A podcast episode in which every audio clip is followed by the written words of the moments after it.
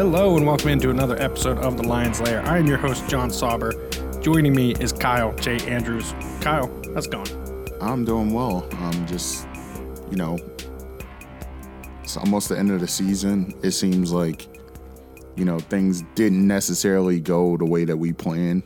I guess at the beginning of the season, we both said something totally different than, I guess, what their current record is. We never, I mean, neither one of us, I had them at four losses, I don't think and it's a possibility that there may be more. But um, you know, right now they're six and four, uh, and um, it's it's just a different situation than we expected. Yeah, and one that is um, probably not getting any better, right? Like I mean, they they should win this week. But the last time I declared a victory in the middle of the week, they lost Illinois, so I'm going to refrain from doing that.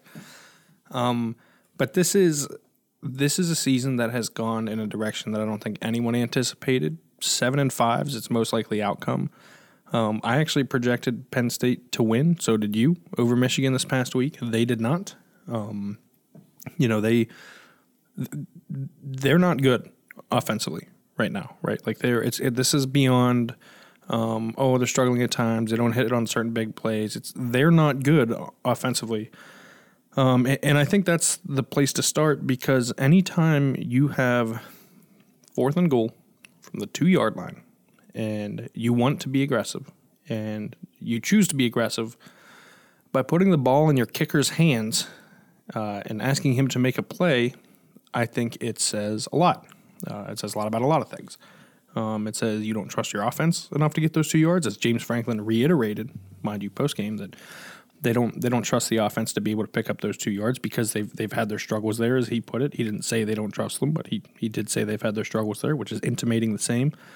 Um, and and again, you run a you run a play where Rafael Checa is tossing the ball to Jordan Stout, who has completed a pass earlier in the game, but uh, again. You're running the ball well with Keyvone Lee. Uh, we may as well start here with with the offense and these decisions and you decide to go to a trick play in that situation, I I have no issue with being aggressive there. I think it's the right decision. Michigan finished favored. They are the better team. Sometimes you got to pull out all the stops in those situations, and I'm I'm good with doing that, being as aggressive as possible. What I'm not okay with is making the decision to give your kicker the ball. Uh, it's putting your team in a bad position. It's not putting your your guys in a position to succeed, and I think it's failing the guys you put at that put out there on the field. Yeah, and I don't disagree with that. I think you I mean, you have to power, you have to overpower the guy in front of you. In my opinion, I mean, if you're if you're two yards out, even if you went to the Wildcat um, offense, as uh, as they call it, um, I think that that works even better than than whatever this is. I mean, even if you did that, you pin them on possibly the one or the two, or if you lose a couple yards, you lose a couple yards. But that debacle that happened right there that's unacceptable, and that that's straight coaching. That's not a it's not a player thing. That's not anything else. That's coaching. Coaching has to be better in that situation. You have to trust your guys to pick up a couple yards. I mean, shoot, I don't understand why, you know, in a situation like that, that Keyvone Lee doesn't have like some sort of wildcat package or you know someone else is or just, just, hand him the ball oh, or yeah or just hand him the ball straight up i mean if you want to do that if you want to you want to put in the freaking Maryland I formation where you have three backs behind the quarterback, I mean, do that. Anything but whatever that was. And that was just not a great call at all. And that's that's 100% on coaching. Yeah, and and it's James Franklin gets harped on a lot for the decisions he makes in games. Uh, I think a lot of times unnecessarily, but there's there's no defending that play call. Um, the, the the upside is low there, right? Like fake field goals work when the field isn't shortened and it, they're longer field goals, and your probability of making the field goals are lower. You know what? You've got a higher probability of succeeding on the fourth down uh, by faking the field goal. They don't work when you've already telegraphed that you're willing to run trick plays, and when like you're asking your kicker to create. Like I don't even know what that call was. I don't know if Stout was supposed to be able to throw throw the ball to someone there. I don't know if he was supposed to be able to get the edge somehow uh, against the Michigan defense. Um, but they the, the Michigan defense has more reason to play safe in that situation because they're not they're not going to block a kick from in that close. Jordan Stout doesn't need to kick the ball lower. He doesn't need to Um, you know, there, there's there's no rush there to that that's going to sort of get blown past the the Penn State uh, offensive line, and suddenly Stout is freed up or someone's freed up. Instead, like they can sit back and just sort of meander around. And then when they see the kicker take off, they can go get him because they're all faster than him. Which is not Jordan Stout Jordan Stout's fault. He was asked to do too much in that situation, and I just think you when you ask that when you ask your guys to succeed in a situation when you're setting them up to fail, it's it's unfair to them. Uh, and I think that's what happened in that situation. Uh, again, they should have gone for it. They absolutely should have.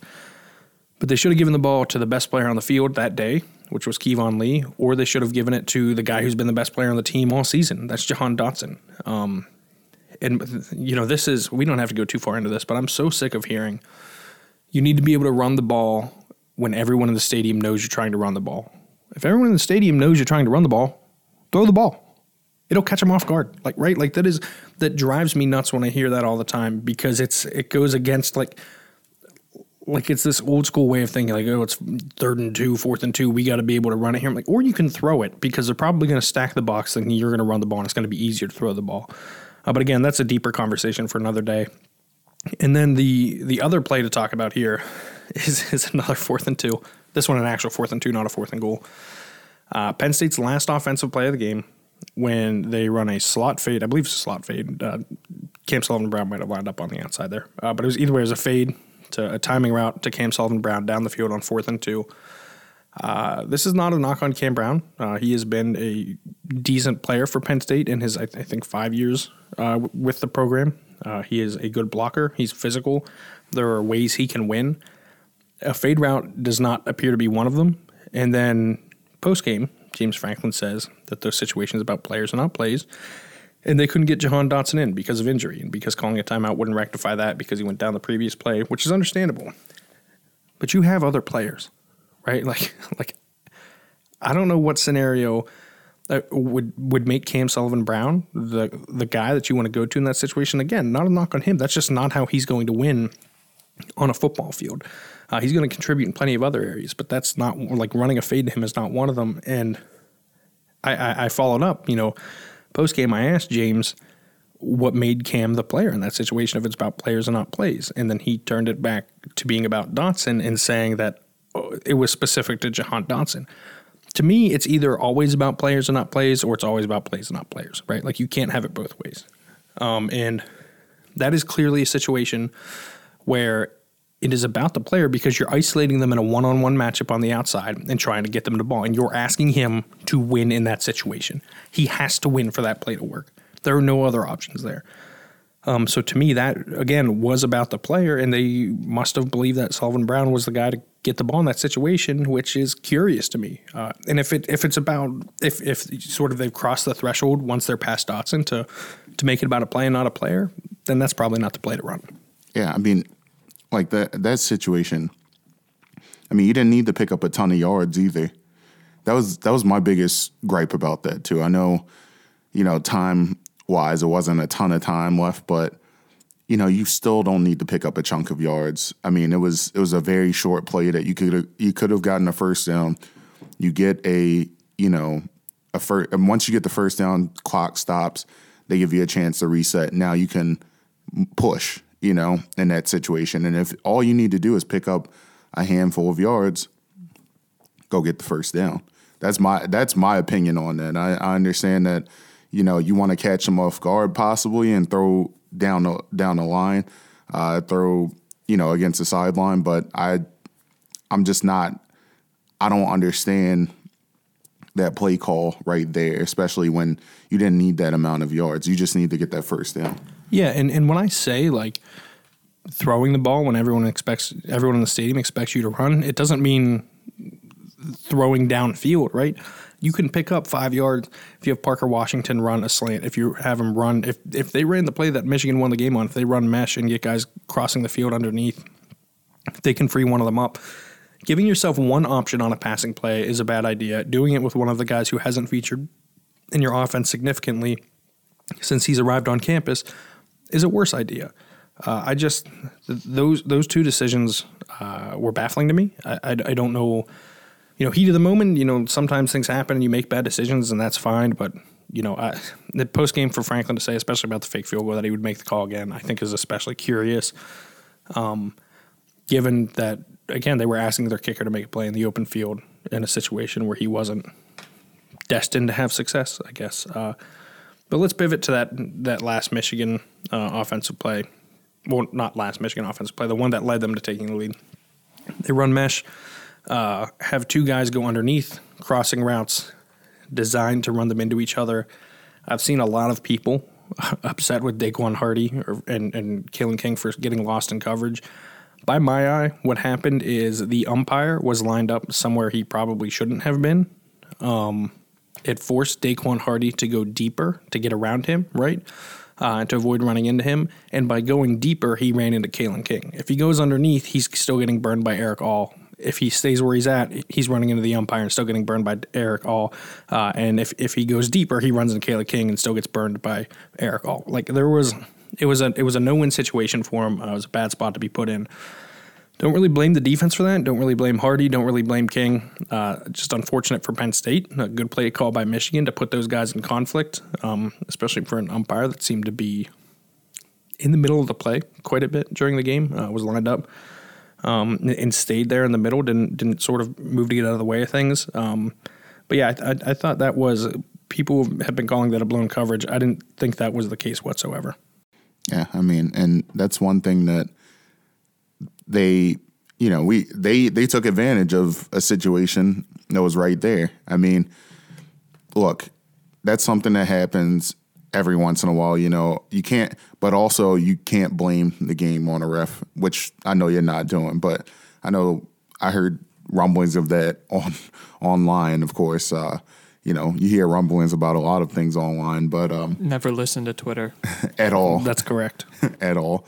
Um, but it just, you know, they took advantage of a situation that was at hand. If it presents themselves, look, you know what? You should have beat them. You should have beat them. You know, if you if you don't make those mistakes earlier on in the game, if you take those points, now you don't have to press for, you know, a deep shot downfield. If you if you go and I, and I understand that Jordan Stout when it comes to field goals, kind of shaky, but you know it seems like he's been better from deep. Um, you know, and honestly, if he's right there, I mean, I I personally don't like. I wouldn't call. I wouldn't call for a field goal on fourth and from from the two. I would still go for it because you're still pinning those guys very far back in their their own territory. But I'm not calling a fake field goal, and then that you know, some of the other things that happened throughout the game. It was just Michigan taking advantage of the situations that presented themselves. If Penn State's going to go and do something that is head scratching, Michigan made an example out of them. If the refs do something that's head scratching, Michigan made an example out of them. So, you know, that was just another play where Michigan took advantage of the situation and they capitalized. Yeah, and, and I don't think Michigan won this game because of the, of the officials. I think they won this game because their defense is a lot better than Penn State's offense. Um, I guess what I'm absolving in that situation is Penn State's defensive blame. Uh, they held Michigan to 21 points. Seven of those points were were from that play, where it wasn't there was really not a ton they could do. Um, and they gave the ball to the offense in really favorable situations. Arnold Ebiketie got a strip sack that gave Penn State the ball in range for Jordan Stout. Like they they were guaranteed three points basically as long as Stout could make the field goal because of the defense. Of course, they had to settle for the field goal because the offense couldn't move the ball. Um, and I think that's where you know the the blame deserves to lie for this. The offense has not kept pace with the defense this year. The defense is one of the 10 best in the country. The offense might be one of the top 50. Like that is a vast disparity um, and it is not a winning formula, right? When you're asking the defense to hold and hold and hold, especially against really good offenses, uh, it's, it's unfair to expect them to be perfect every week. And like you talk to guys after the game, and you know defensive players were always saying like, "Oh, we could have done more. We could have done more." They definitely could more could have done more, but there wasn't much more they could do. There was a lot more the offense could do, um, and the offense didn't do any of it. The one, I guess, the positive you want to take away from the offense this game is Keyvone Lee looked really good and looks like the clear cut starting running back for Penn State moving forward. I don't know how it could be anyone else. Um, he had success on most. He had success on most of his touches. There were uh, opportunities to get one or two yards that he turned into three or four. There were opportunities for plays to be negative and he turned them to five or six. And there were opportunities for four or five yards that he turned into 10 or 11. Like he was generally getting positive results for Penn State offensively, something the run game hasn't had all year. And you can argue how much of that is because Michigan was pinning its ears back and sending David Ojabo and Aidan Hutchinson at Sean Clifford as much as they could which I think might be a valid point, right? Like they were just trying to rush the passer whenever they had to, and it was sort of allowing them to run the ball a little bit. Um, but the the run game was a positive for Penn State. The passing game was another story. Sean Clifford was running for his life quite a bit. I will say the the image that is circulating online of Sean Clifford uh, trying to throw the ball with four Michigan D linemen is a little misleading. Uh, that play was designed to get the ball out quickly, and it is not entirely on the linemen that that happened, but still, the linemen were not having success against Michigan's defensive ends. And, you know, to their credit, they're two of the best in the country, and Ojabo and Hutchinson, but you can't let them hit your quarterback all day. Yeah, I mean, that's the name of the game is protecting guys up front. And if you don't protect guys up front, um, then you know the running game goes downhill, the passing game goes downhill, and honestly, I mean, I thought I thought this was their best run blocking day um, that I can remember. Um, and I think a lot of that has to do with the fact that, you know, one, Keyvone Lee is a, I think he's the best back on the team, of course, as you said. It seemed clear cut at this point, yeah. too. And, and even throughout the season, I'm like, you know, Keyvone Lee's averaging four point whatever yards per per carry. And statistically speaking, I mean, he was averaging more yards per pop than everybody else. Um, and he just seems to find holes. But I also think, too, you know, when Juice Scruggs moved to center and Bryce Effner came in at guard, I thought that the running game was way stronger. And now the passing game left a lot to be desired, but um, you know that running game looked a lot better with those two as a combo at center and guard. So I don't know if that had a lot to do with it. I, I mean, whatever you can tell me from that, I'm all ears because that's that's what it seemed like to me. I think that the, they were fine with Mike Miranda still in the game. Miranda left due to injury. Uh, but I think they were fine with him. And I don't, you know, they were definitely a little bit better. I don't know if it was substantial enough. I, I think what happened is really attributable to Lee, um, who wasn't getting playing time, right or wrong, because of he fumbled the ball quite a bit early in the year, and he was. This I think is probably for the better that he didn't play because of it, but he was taking negative gains and trying to turn them into massive plays and eating five or six yards uh, for a loss because of it. But I, I do think the offensive line was a little bit better with Effner in there instead of Miranda, but it seems like if Miranda's healthy, he will still be the guy. Um, I'll be curious to see how they work other guys in, right? Like the season's, I mean, Penn State would never admit this, but the season's lost at this point, right? Like you're six and four, and you have to face top ten team in the country to close out the year on the road. You're probably losing that game, so you're hoping to be seven and five. I mean, if you're not getting young guys playing time now, then when are you? Uh, that being said, you don't want to sort of ruin things for your older guys, right? You still want to play your seniors. You want to get them as much time as they want to be out there, but the larger goals are gone. They're not going to um, achieve them. But I, I, do think you are right in that the offensive line was a little bit better with those guys. I'm curious to see what that line looks like moving forward. I mean, we know what this year's iteration is, right? It can't block. Like it's decent against the pass, can't block in the run game. Um, I think the rest of the way they need to be trying to figure out what they have moving forward and what next year's offensive line can look like. Yeah, and that that goes for to me. I think you know Landon Tengwall. He gets if he can get some time, this will be the time, especially if you can get under the skin of Rutgers really quickly and get out to a nice lead. Um, you know, even if not, I mean, put some six offensive lineman packages out there. You know, I mean, if if you can or just rotate more. Yeah, yeah. I mean, like that does not hurt one bit. I think if you can get those guys some playing time, some of the young guys. I mean, Olu you know, I think he he's another guy that they could throw in there. Um, but you know, get them some playing time here and and try to get it going because I, I think, you know, the worst thing that you can do is tell these kids, we're just you know this year just watch from the sideline.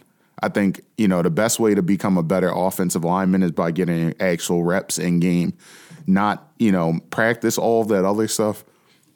You know it it matters to an extent, and I think it matters for, you know, conditioning guys, but it doesn't matter until you actually step in between those lines and you're playing, you know, physical football with a big with another Big Ten opponent or any opponent for that matter. So I would get these guys some some burn if possible. Um, I mean, can't get any worse, right? Right, and that's kind of part of it. Uh, James Franklin said today that Tengwall should be seeing more reps. Uh, I don't believe he can burn his red shirt anymore. He should, be able to play in the final two games and the in the bowl game, whatever that ends up being, um, because Penn State is bowl eligible. Uh, the uh, the red shirt won't go away. I believe he's only played in one game so far this year. Olu, Olu Fashanu, another guy you brought up, uh, would be good to get him reps. Um, they've just got to they've got to figure out what the solution is, right? Like I, I don't know that I know what the solution is right now, but something has got to change. It's been eight years. James Franklin really hasn't a good hasn't had a good offensive line since uh, he's been here. So, you know, we'll see what that ends up looking like moving forward. Uh, but we will turn our attention to Rutgers, um, and this week's game, this weekend's game. Uh, Penn State trying to get a seventh win, trying to give seniors and you know guys who won't be back a, a final win in their final game at Beaver Stadium. What is your primary focus for this game this weekend? I I tell people, you know, if it's something that you did great last week, follow up with it again this week. And I think they ran the ball pretty solidly last week. Um, establish the run, you know, make sure that gets going. I think the defense will be totally fine. I, am not if I'm if I'm Penn if I'm a Penn State fan, I'm not worried about the defense, especially you know, I re, like you got to respect Rutgers, but at the same time, you know, especially defensively. Rutgers might not score. Exactly. And you know, that's how you have to you have to play the defense is allowed to play with as much arrogance as they want to. And I know that's not their MO, but you know, this Rutgers offense is just eh. right. you know, at best. They it's, don't it's it's an don't, offense that relies a lot on Noah Vedral, who's not a good quarterback. Um, they do have a four-star quarterback behind him, and, and Gavin Wimsatt, who enrolled in it was either late August or early September as a high school senior. Like this was supposed to be his senior year of high school. He enrolled a year early, uh, and he's gotten a couple reps the last two weeks. But I think you're right. I think this offense is generally pretty bad, uh, and Penn State's defense should be able to do whatever it wants. Yeah, and they just have to just be as physical as possible. You know, I think the defense will definitely oblige to that. I think the offense, you know, like the O line, they have to play. I mean, we've said this every week. They have to play pissed off.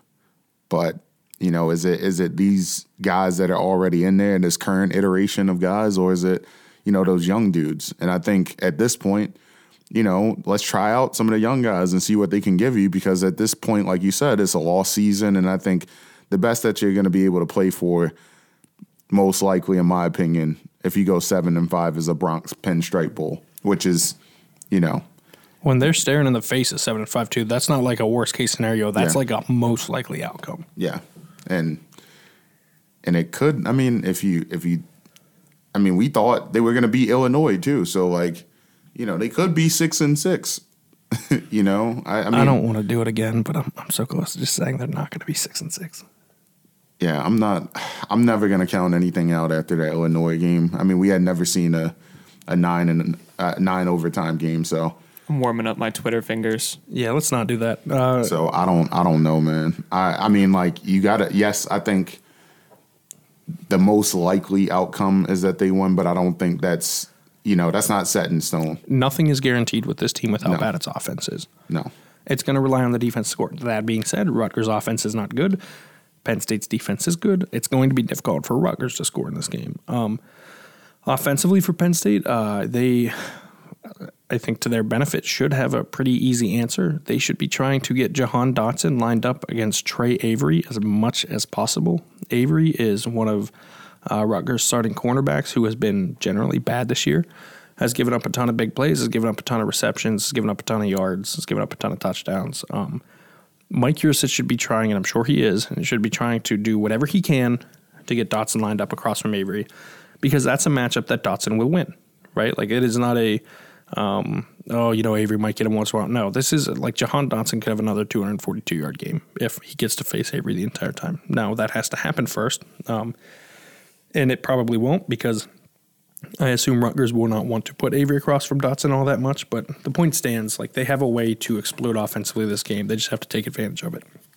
Yeah, and you got to punch them in the mouth immediately. I, I need to see from them just you know Jahan Dot Sean Clifford needs to have uh, the same game that he had you know early on in the season where I think what was it the Villanova game where he threw for the most yards in his in his career if I'm not mistaken.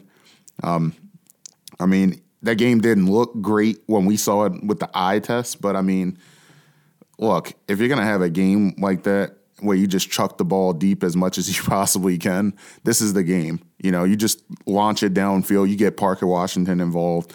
You get Jahan Dotson involved. You get the tight ends involved. You get the running backs out of the backfield.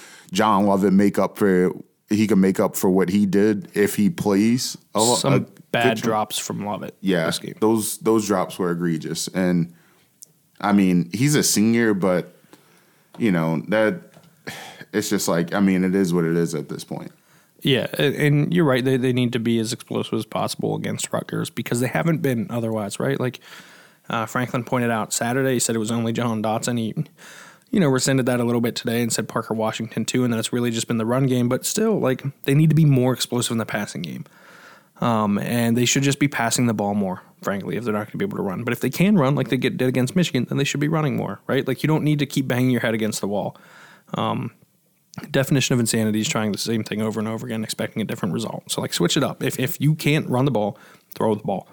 Um, this should be an opportunity for Penn State's offense to sort of have a redemption game. Should look good, you know, should play well, should be able to put up some points. Um, shouldn't look like it did against Michigan. Quite frankly, shouldn't get destroyed uh, by a dominant pass rush. They, you know, Rutgers is good defensively, but it's not Michigan, uh, to say the least. So this is a rebound opportunity. This is Penn State's chance to go out there and sort of, you know, do the okay. That game was just a fluke. This is who we are now. Before losing to Michigan State then the last week of the year.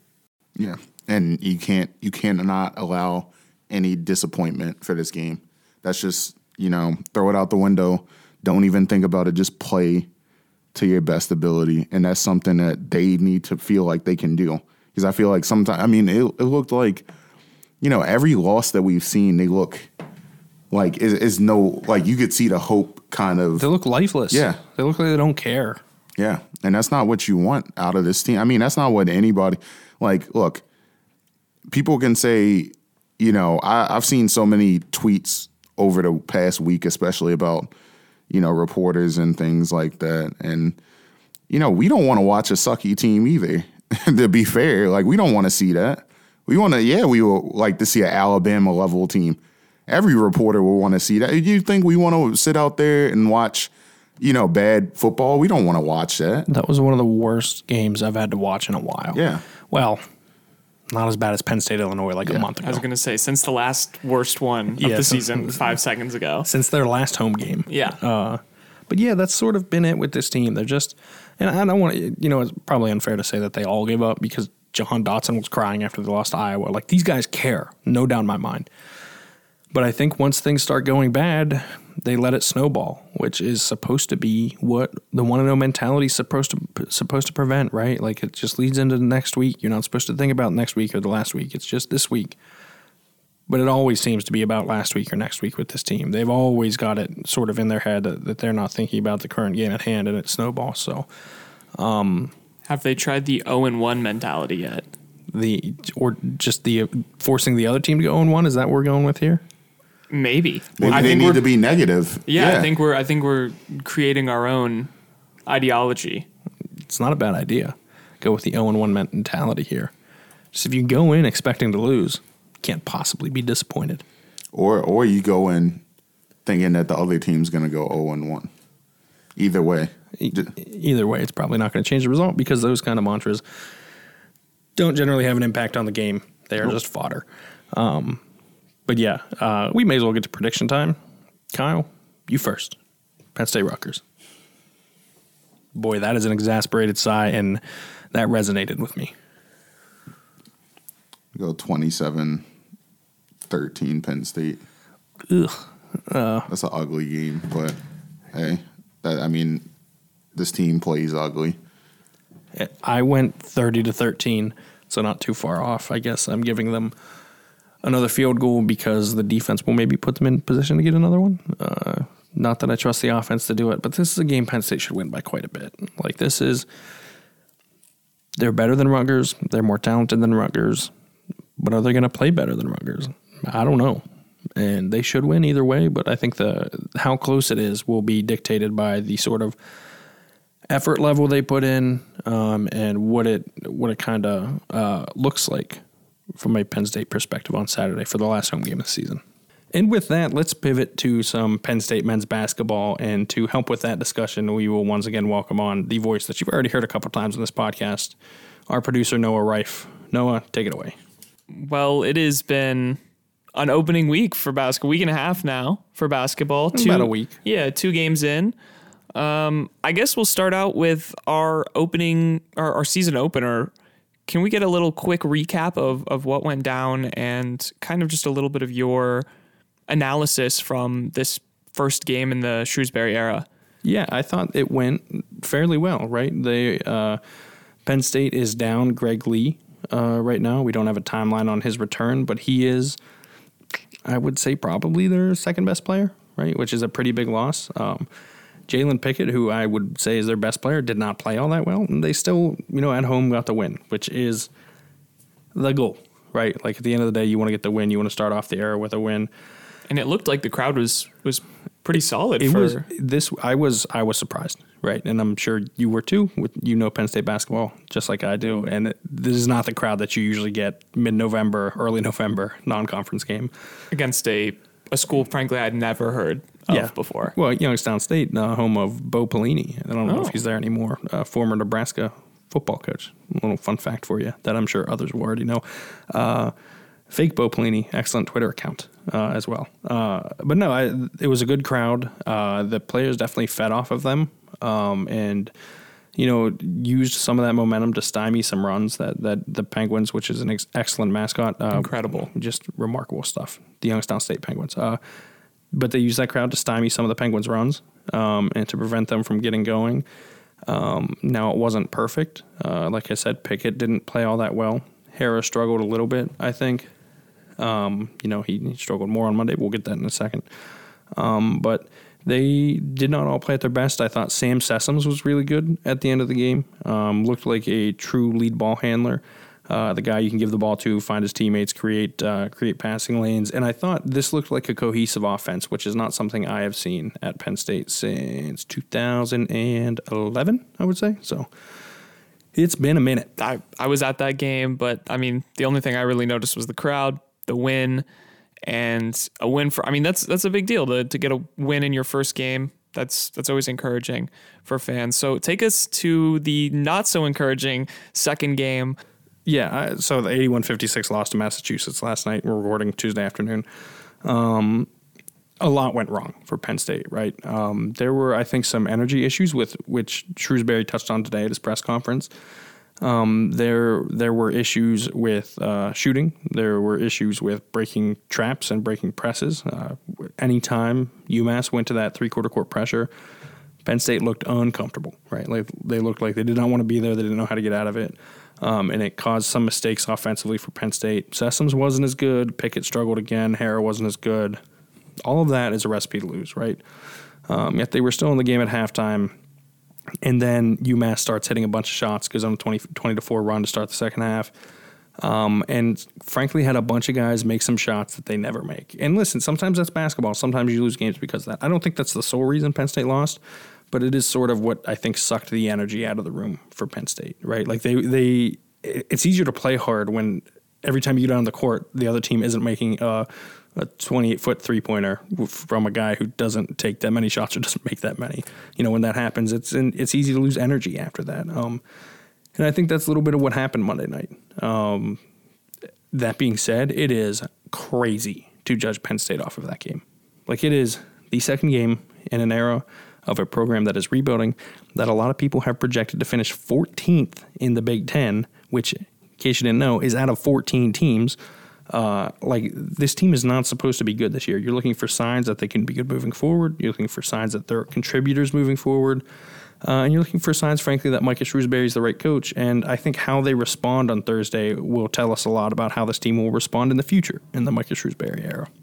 Yeah, and speaking a little about uh, a little bit about what we talked about last week and kind of the things that we we needed to wait and see them play together to kind of analyze, you know, how this team is working together, what these what the what the offense is going to look like, what the defense is going to look like. Are there any things now that we are two two games in that you have noticed specifically that maybe surprised you? I think they're.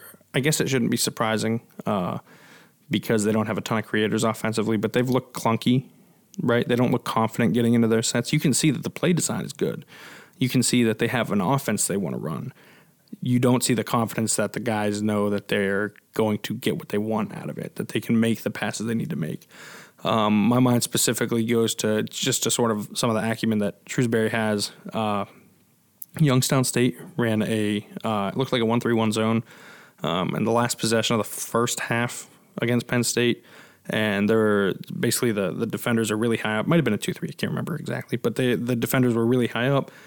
Someone had to set a pick for Sam Sessoms, set a screen for him, and it was weird because the pick was sort of set behind Sessoms to clear him up, so it allowed him to snake in front of the guy and get an open lane where the because of they were in that zone, guys pressed up and that left John Harrar open underneath, and Sessoms threw a, a little bounce pass to, to a wide open Harrar for a dunk. Those are the kind of designed sets like we just didn't see in past years, right? Like they're simple, right? There's nothing to it. It's a it's a simple ball screen, and you're forcing the defense to elevate. But it's the kind of thing that previous coaching staffs didn't do, right? It's the kind of thing that Pat Chambers didn't draw up for Penn State that frequently. Is it is it you know allowing the play to develop and allowing there to be multiple deci- like multiple ways to get to the to the bucket. I, I just think it's knowing how the defense is going to react, right, and drawing something based on. Okay, when we do this, they're going to do. When we do X, they're going to do Y, and when they do Y, we'll have Z open because they've done Y. Right? It's it's having the foresight to know how they're going to try to defend you, and I think that is very important. And and that's something uh, Shrewsberry said that they didn't do against UMass. They sort of didn't have the the counter punches um, because they didn't play the way Penn State thought they would. Uh, and he wanted. I asked him if he learned anything about himself last night. If there's anything he wanted to do differently, and he said those counter punches sort of were that. Right, they needed to make the adjustments better. So, listen, he's a first time head coach at the D1 level. He will probably make mistakes this year. If Penn State gives him the room to grow, though, I think he is a very smart basketball mind, and then that this will look like a very good offense when it has talent, and a competent one when it doesn't have as much talent. So you spent some time at practice today, obviously after that UMass loss. What were some things that you noticed on how the team was running? And you, said you got to spend a little extra time there, which is pretty cool to it's nice. see. Yeah, I'm not gonna lie, it's nice. Um, we we saw a lot of intensity, right? Like we saw uh, that they they were trying to make up for last night, right? They were um, John Harrar had as much in his availability today that they didn't have the energy last night, and he wanted them to respond with energy. You can't let let last night's loss affect today's practice, and we saw a lot Wanna of energy.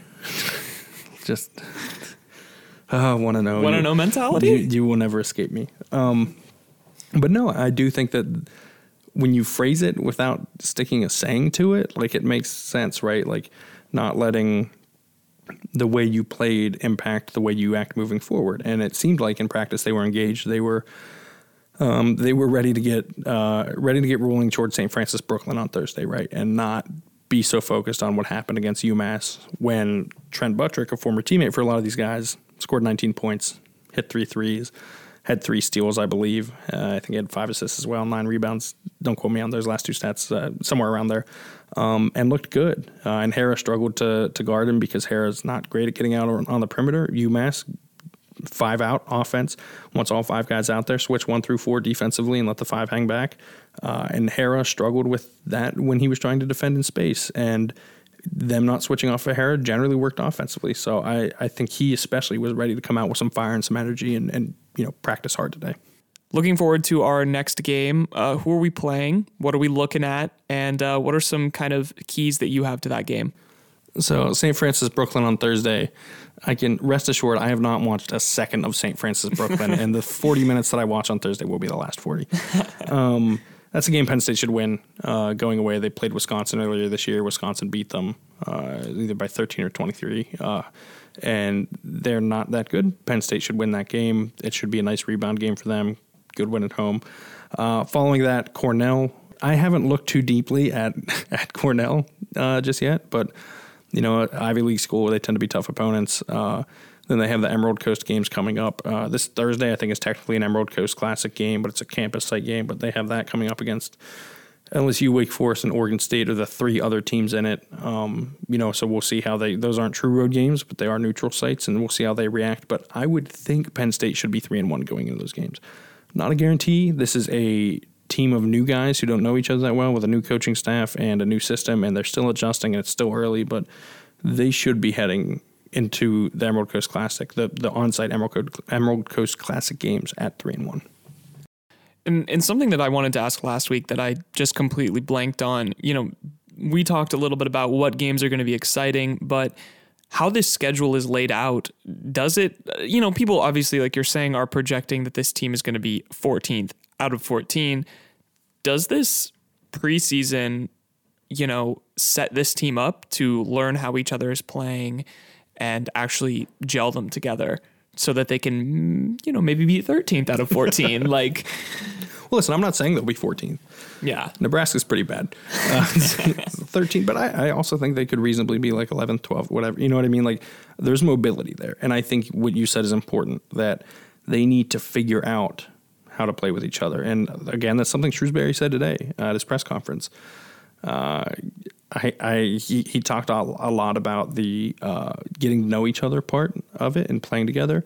And I asked him like, is there any way to speed that up, that cohesion up, or you just kind of have to wait it out? And he like he smiled. He's like, you just kind of have to wait it out, right? Like, there's not a whole lot you can do to make guys play together uh, better when they don't know each other that well. So, I think this the the non conference schedule is going to be a good opportunity for Penn State to get that rolling. That being said, in three weeks, three weeks, they play Ohio State at the Bryce Jordan Center. So those games are coming quick. Later that week, they play Michigan State, uh, I believe, on the road in East Lansing. So like this is not, yeah, yeah. They, they, they don't have a ton of time, right? Right now, they will go back to some non-con stuff after that.